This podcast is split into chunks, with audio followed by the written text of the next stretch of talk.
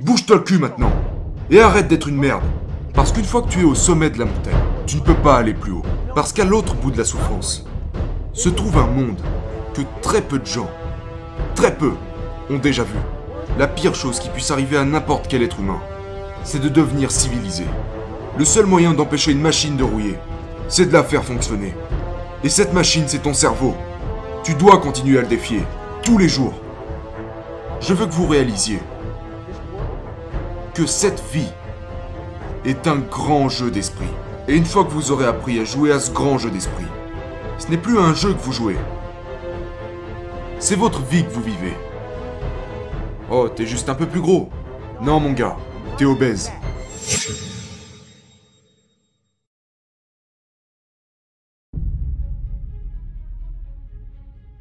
Je crois que la plupart des gens ne vivent qu'à quarante pour cent de leur potentiel.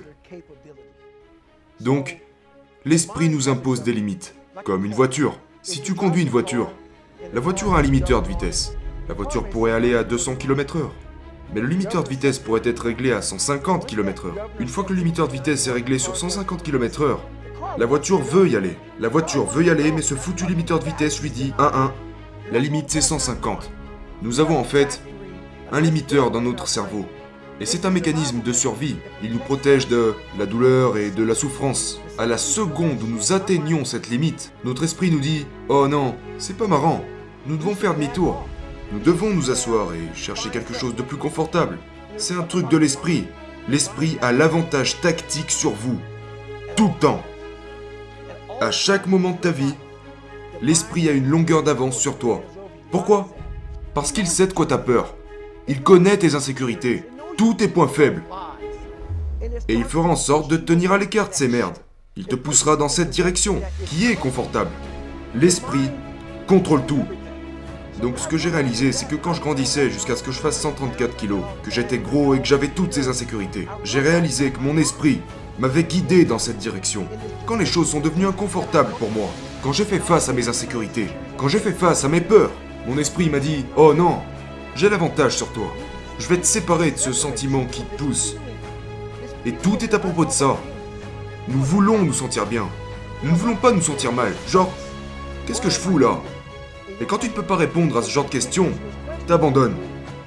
J'ai commencé à réaliser que, si à ce moment, je peux répondre à ces foutues questions, et que je suis au contrôle de mon cerveau, au lieu d'être contrôlé par lui, c'est à ce moment que ce truc apparaît. Donc la règle des quarante pour cent, c'est ça. Quand vous êtes à quarante pour cent, votre cerveau dit « terminé ». On s'arrête maintenant parce que ça va devenir douloureux et inconfortable. Donc vous arrêtez. Vous devez trouver des moyens. Et c'est différent pour tout le monde. C'est de ça dont parle le livre. Genre, on a tous déjà vu, tu sais, cinq étapes pour ceci, quatre étapes pour cela, c'est... C'est beaucoup plus que ça. C'est des conneries. C'est... C'est une pratique qu'il faut. C'est des habitudes. Donc, si tu sais qu'à quarante pour cent, genre, à quarante pour cent, la douleur commence à apparaître. C'est là que ça devient inconfortable. C'est là que la règle des quarante pour cent entre en jeu. Maintenant, ça commence. Je ressens la douleur. Mon esprit commence à me dissuader. Il me dit, sors d'ici. Arrête-toi, fais demi-tour. Il va dire, on s'arrête là. On n'est pas assez bon. L'esprit commence à vous dire toutes ces choses. Et vous commencez à le croire. Parce que votre esprit prend le contrôle. Et c'est précisément à ce moment que vous devez inverser les rôles et passer aux commandes. C'est ok. Laisse-moi voir si je peux aller à quarante-cinq pour cent. Et une fois que vous commencez à vous donner de plus en plus d'espoir, et que vous commencez à réaliser, ok, l'esprit commence à te dire, mais qu'est-ce que tu fais? Nous sommes censés aller à droite. Et tu vas à gauche. Vous commencez à contrôler votre esprit. Vous commencez à trouver de nouvelles ressources en vous-même. Et cela commence à quarante pour cent jusqu'à beaucoup plus loin que ça. Mais quarante pour cent, c'est le début. Arrivez là où votre esprit vous demande de vous arrêter. Peu importe où c'est, mais trouvez cet endroit. C'est quand cette merde commence à faire surface que tu dois rester au contrôle. Très peu de gens sont capables de vivre avec eux-mêmes. C'est la première chose. Il faut pouvoir vivre seul, se regarder dans le miroir et se dire « J'ai peur, mais j'accepte de continuer. » Il y a une voie facile ici. C'est dans la voie facile que se trouvent tous ces mensonges et toutes ces choses confortables. Mais vous devez d'abord être mal à l'aise à propos de comment vous vous sentez avec vous-même, avec cette voix qui vous pousse à fuir. Nous avons tous cette voix. Nous avons tous cette voix qui dit « Hey mec, tu sais quoi, tu, tu vas pas y arriver. T'es juste un abruti. » Mais il faut lui dire « Ok, c'est... c'est pas grave. » C'est pas grave de croire qu'on peut y arriver. Donc on doit d'abord faire face au vrai soi. Le vrai moi est David Goggins. Le vrai moi est le gars qui te regarde en ce moment et qui se dit « Je ne veux pas être dans cette putain d'émission parce que quand j'étais enfant, je bégayais. » Et j'ai peur de ça. J'ai peur du fait que d'ici une seconde, je me remette à bégayer comme une merde, en sachant que le monde entier me regarde. Mais c'est là que je me dis « Ok, Goggins, tu dois aller dans cette putain d'interview. Voilà qui est Goggins. » Goggins va dire « Ok, David Goggins, t'es minable. La vie t'a fait de cette façon. » Et on ne peut pas vivre comme ça. On ne peut pas vivre dans la peur. On ne peut pas vivre dans le jugement. On ne peut pas avoir peur de ce que les gens pensent de nous.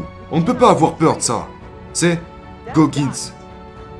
Goggins n'en a rien à foutre des gens qui ne l'aiment pas. Goggins prend le dessus. Mais je dois aussi écouter David Goggins qui dit « Mon gars, j'ai peur de ça. Je suis une merde. La vie m'a rendu faible. Je bégaye, j'ai des problèmes de... de... de lecture, à l'écrit. Je... Je suis gros, je manque d'assurance. Vous devez vous faire face dans une pièce sombre. Et c'est dans cette pièce sombre que vous trouverez qui vous êtes. Mais dans cette pièce sombre, vous devez également créer un autre être humain qui restera avec vous pour affronter qui vous êtes. Et c'est la seule façon de surmonter toutes ces choses. Tu dois créer quelqu'un d'autre. Mais pas comme quelqu'un qui aurait deux personnalités, non, c'est toi. Mais tu dois trouver de la force dans cette visualisation du nouveau toi qui prendra doucement le dessus, presque comme un super-héros. Quand tu sors de cette pièce, tu es différent. Tu es quelqu'un qui n'en a rien à foutre du reste, qui ne s'inquiète plus d'être jugé, qui sait qu'il est faible, qui sait qu'il a peur, qui connaît tous ses points faibles. Peu importe, je suis là. Ça, c'est Goggins. Dans cette pièce sombre, tu te fais face. Tu réalises que tu veux devenir meilleur. Tu réalises que tu ne veux plus être faible et vulnérable. Et que tu veux éliminer ce genre de problèmes que nous avons tous. Nous les avons tous. L'âme est selon moi une excellente plateforme pour déterminer qui je veux être. Et pas qui je suis. Voilà l'intérêt de cette pièce sombre.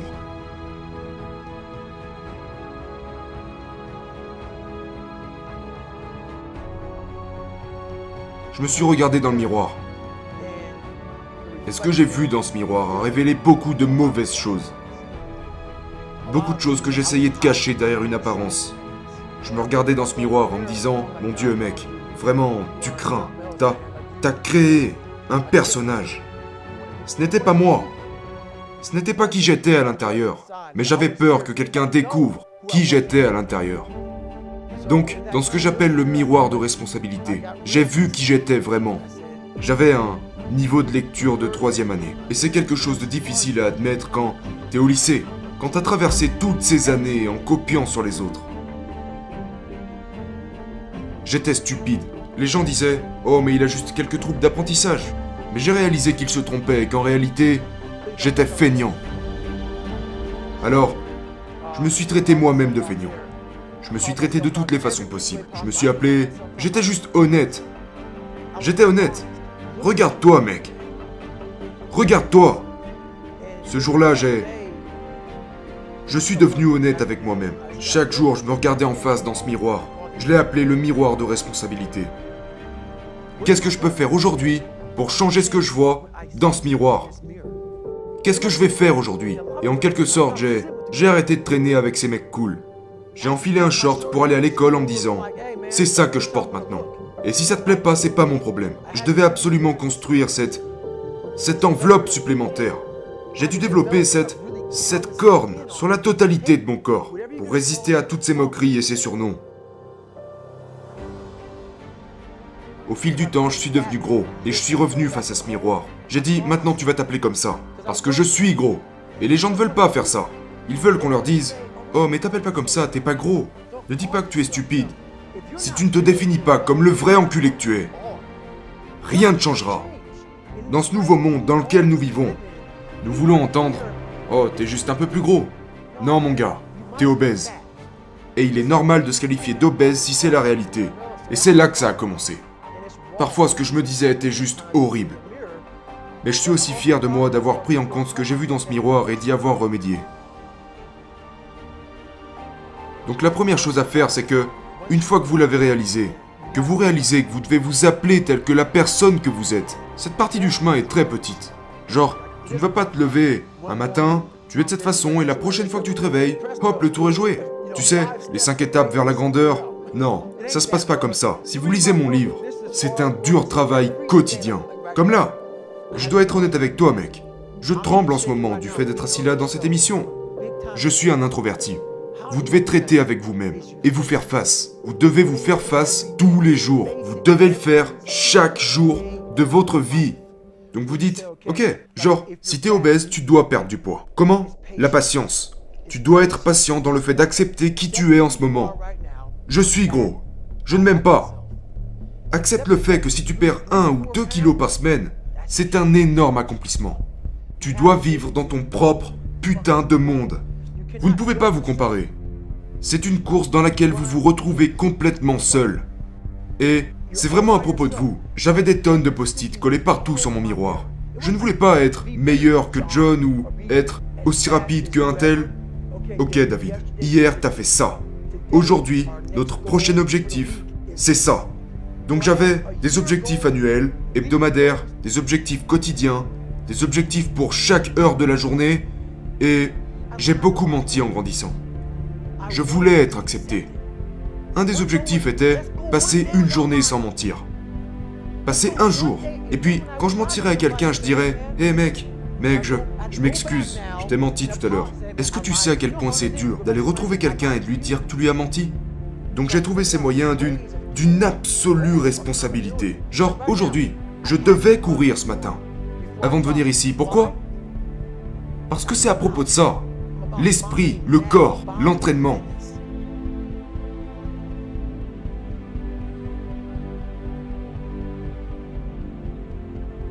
Les gens disent tellement de la merde.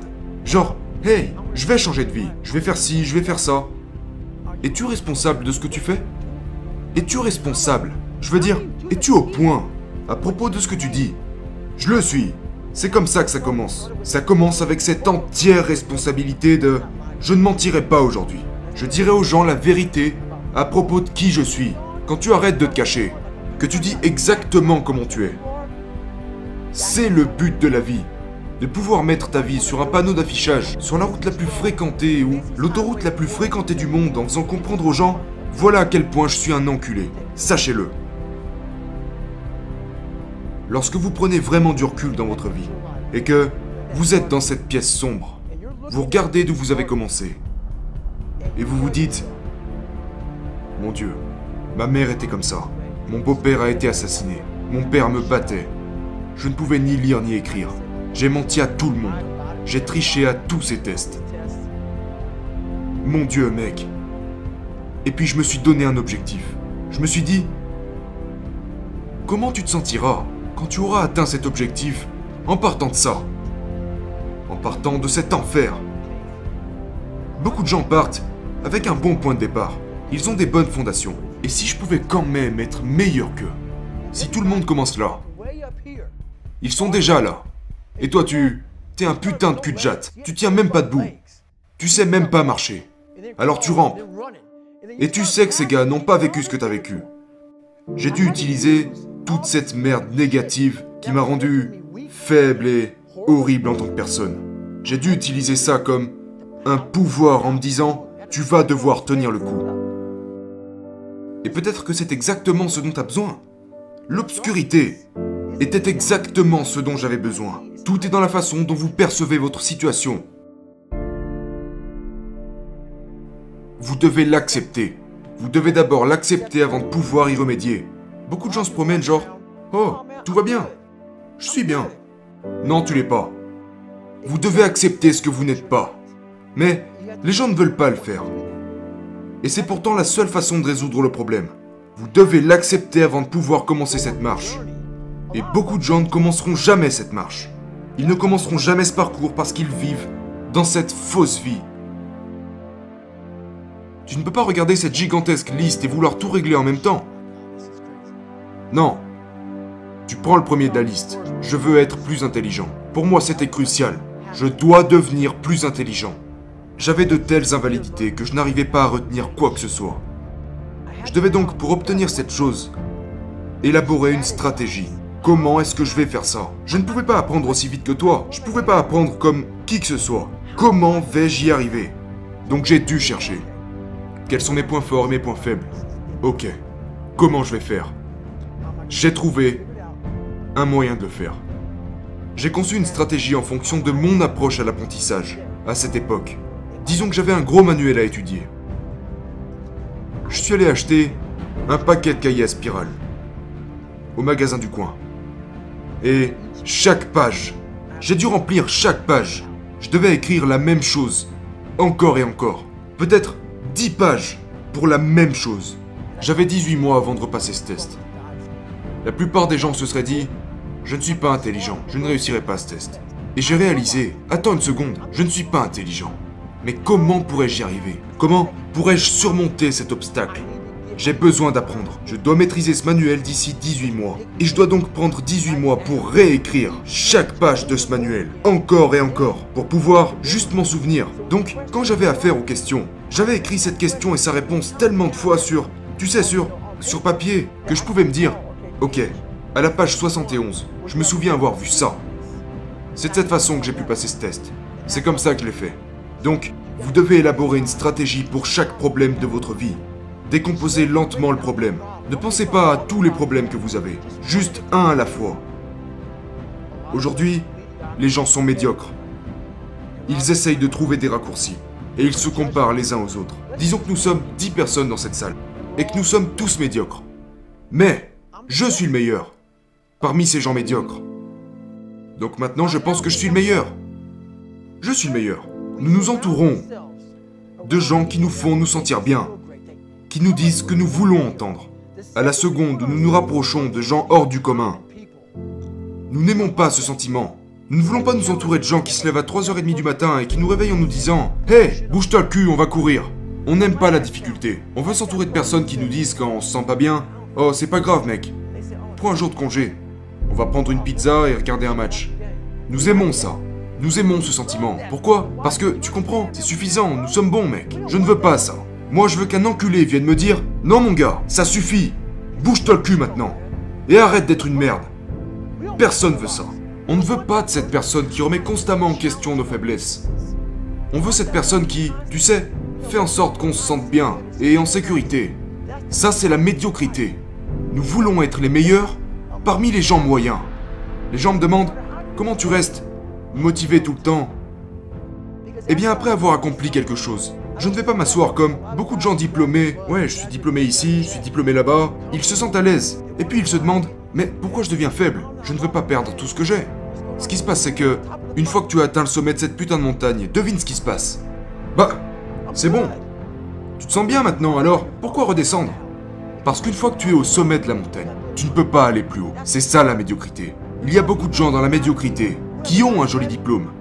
Mais c'est tout. Ils ont conclu un bon deal, ils ont un jour gagné beaucoup d'argent. Ils pensent qu'ils sont bons. Ils sont médiocres.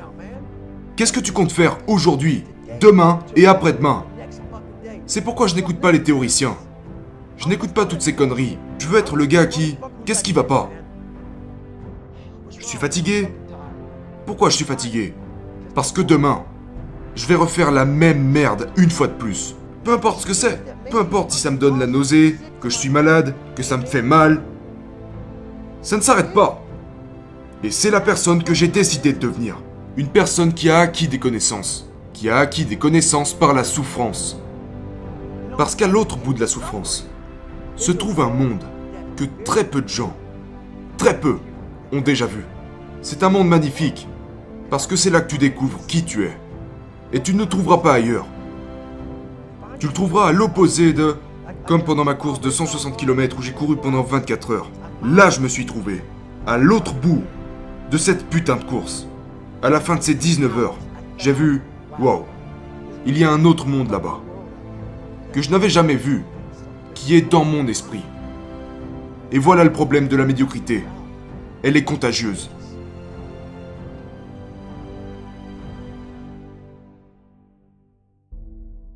Ne pas être civilisé, c'est avoir cette sauvage mentalité. Être civilisé, c'est... c'est vivre dans un monde confortable.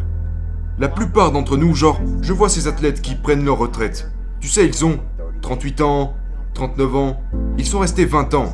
au top dans leur domaine. Puis ils décident de tout arrêter et de se détendre. Et tu les revois un an plus tard. Et tu te dis, mais qu'est-ce qui lui est arrivé?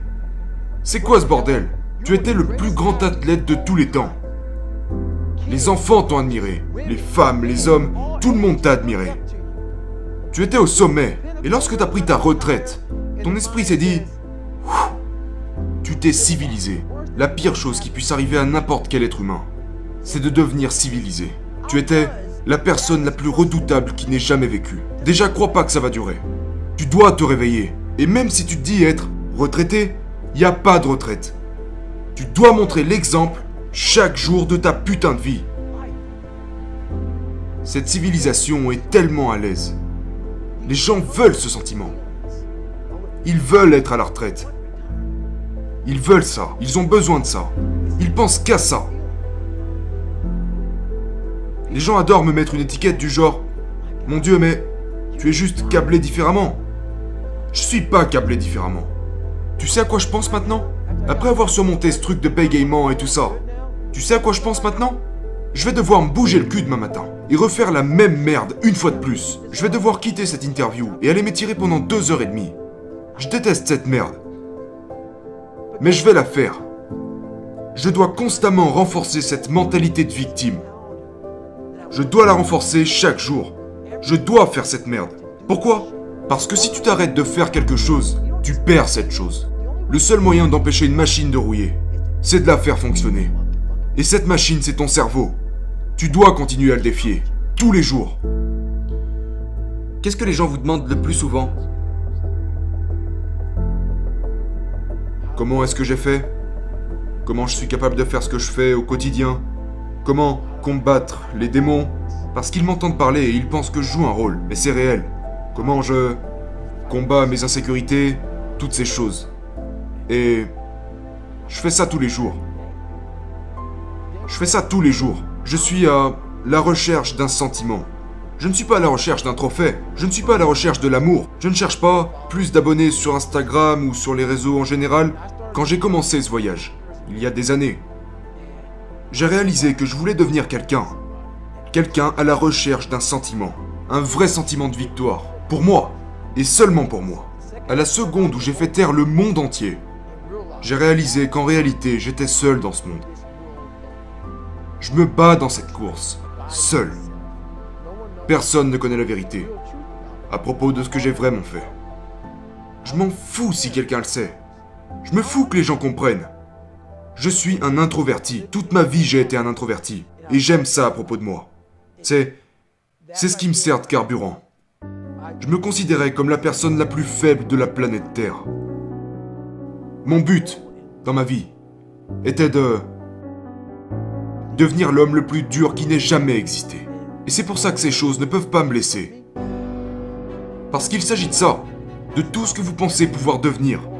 Vous devez faire de ces rêves une réalité, mais c'est la partie la plus difficile. De faire de ses rêves une réalité, c'est là que le dur travail entre en jeu. Les gens me demandent, comment continuez-vous à grandir chaque jour? Vous devez faire de ces insécurités, de ces peurs, comme quand je pesais cent trente-quatre kilos. Je n'avais pas de motivation, mais je vais devenir un imbécile. C'est quoi ton problème?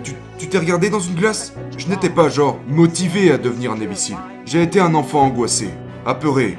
J'ai dû regarder mes insécurités et mes peurs et trouver de la motivation à travers ça. Nous cherchons tous des passions. Tout le monde parle de ça. Vous avez, vous avez un putain de sac rempli de ça. Tout autour de vous, toutes ces insécurités, toute cette merde. Vous devez plonger en profondeur dans cette merde. Parce que tout y est.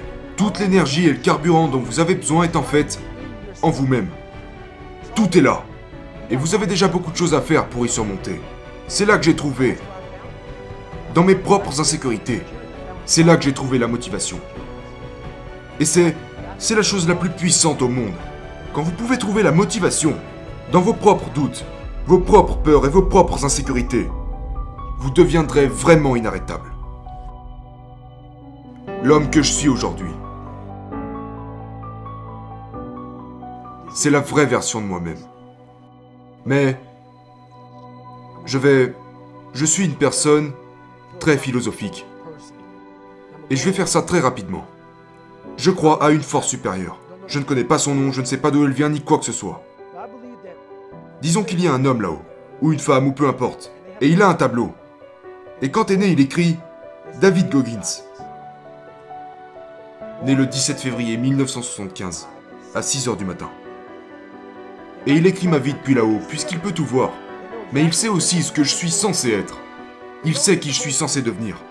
Tu meurs et t'arrives au soi-disant paradis. T'arrives au paradis, tu fais cent trente-quatre kilos. Retraité en tant qu'exterminateur de cafards. Ok, très bien, c'est juste un travail, peu importe. Je monte là-haut et Dieu me regarde et me donne ce tableau. Sur ce tableau, il est écrit que j'étais censé devenir un névicile. Que j'étais censé faire quatre-vingt-trois kilos. Que j'étais censé devenir l'homme le plus résistant de la planète Terre. Tout ça. Mais maintenant t'es au paradis, c'est terminé, et t'es comme... Mon Dieu, j'étais censé vivre cette vie. J'étais censé vivre cette vie. Et ensuite tu réalises que la raison pour laquelle nous espérons, nous prions, nous faisons ci et ça, ne fonctionne pas. Parce que tout ce qui est censé arriver n'arrivera pas par magie. Non. Je crois que mon travail sur Terre est de surpasser tout ce qui est dit sur ce tableau. Je... Je veux en trouver davantage. Tout ce que je pourrais. Et c'est dans ce putain de sac que tu dois plonger pour en trouver plus. Parce que si tu ne veux pas y aller et te faire face, tu ne trouveras rien. Mon gars, si tu veux vivre en surface, vis en surface. Mais si après la mort, il y a un endroit où aller, un jugement, tu pourrais y aller et voir un tableau. Et sur ce tableau, il y a le putain de battant que tu aurais dû être. Et maintenant, tu vas devoir passer le reste de ton existence à penser à ça, genre, j'aurais pu vivre une vie bien meilleure. Et si j'avais juste souffert un peu plus? Et si j'étais allé dans cette merde, en réalisant que je pouvais en faire tellement plus, dépasser mes peurs et les quarante pour cent? À la place, j'ai succombé à mes peurs. Et je me suis arrêté. C'est pourquoi j'utilise beaucoup la visualisation. Je fais en sorte que cet autre monde, après peut-être qu'il n'existe pas, pour moi, il existe. Pour moi, il existe. Et je me surpasse tous les jours.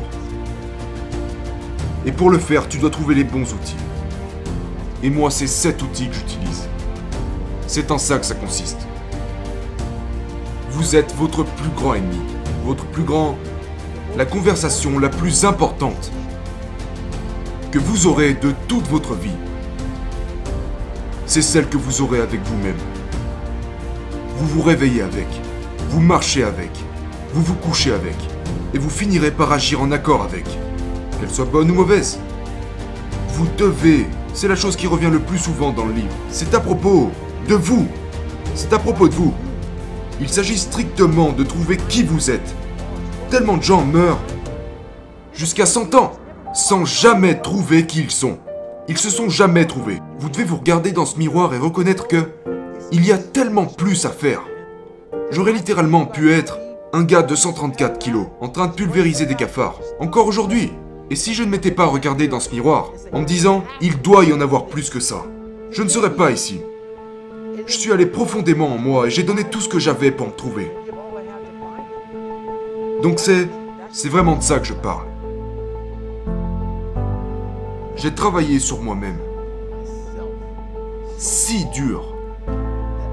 Que je suis devenu une personne qui a enterré son ancienne version d'elle-même pour se trouver là aujourd'hui. Il ne s'agit pas de lire un livre d'un théoricien ou... Il s'agit de durement travailler sur soi-même et de dire « Je ne sais pas comment je vais faire ça. Mais je sais que pour aller de l'autre côté, je dois grandir à travers de vrais efforts. » Et je l'ai fait avec une vraie volonté. Et... Très peu de gens sauront ce que ça fait. Très peu. Quel impact souhaitez-vous avoir dans le monde? L'impact que je veux avoir dans le monde est que chacun puisse se faire face. Je veux avoir ce genre d'impact. Tu peux aller à la télévision. Tu peux mettre ta vie sur un panneau d'affichage. Tu n'as pas honte de qui tu es. Tu n'as pas honte de ce que la vie t'a fait. Peut-être que tu as contribué à ce que ça t'arrive. Toute cette, toute cette merde qui s'est rassemblée sur toi. T'en prends la responsabilité. Tu réalises que nous sommes tous paumés. Et arrête de te comparer à d'autres gens aussi paumés que toi qui l'ont juste un peu mieux caché. C'est tout ce qu'ils font. Ils arrivent juste mieux à le camoufler que vous. et il le retourne sur vous en disant que vous êtes paumé. Je veux que vous réalisiez que cette vie est un grand jeu d'esprit. Et une fois que vous aurez appris à jouer à ce grand jeu d'esprit, ce n'est plus un jeu que vous jouez, c'est votre vie que vous vivez.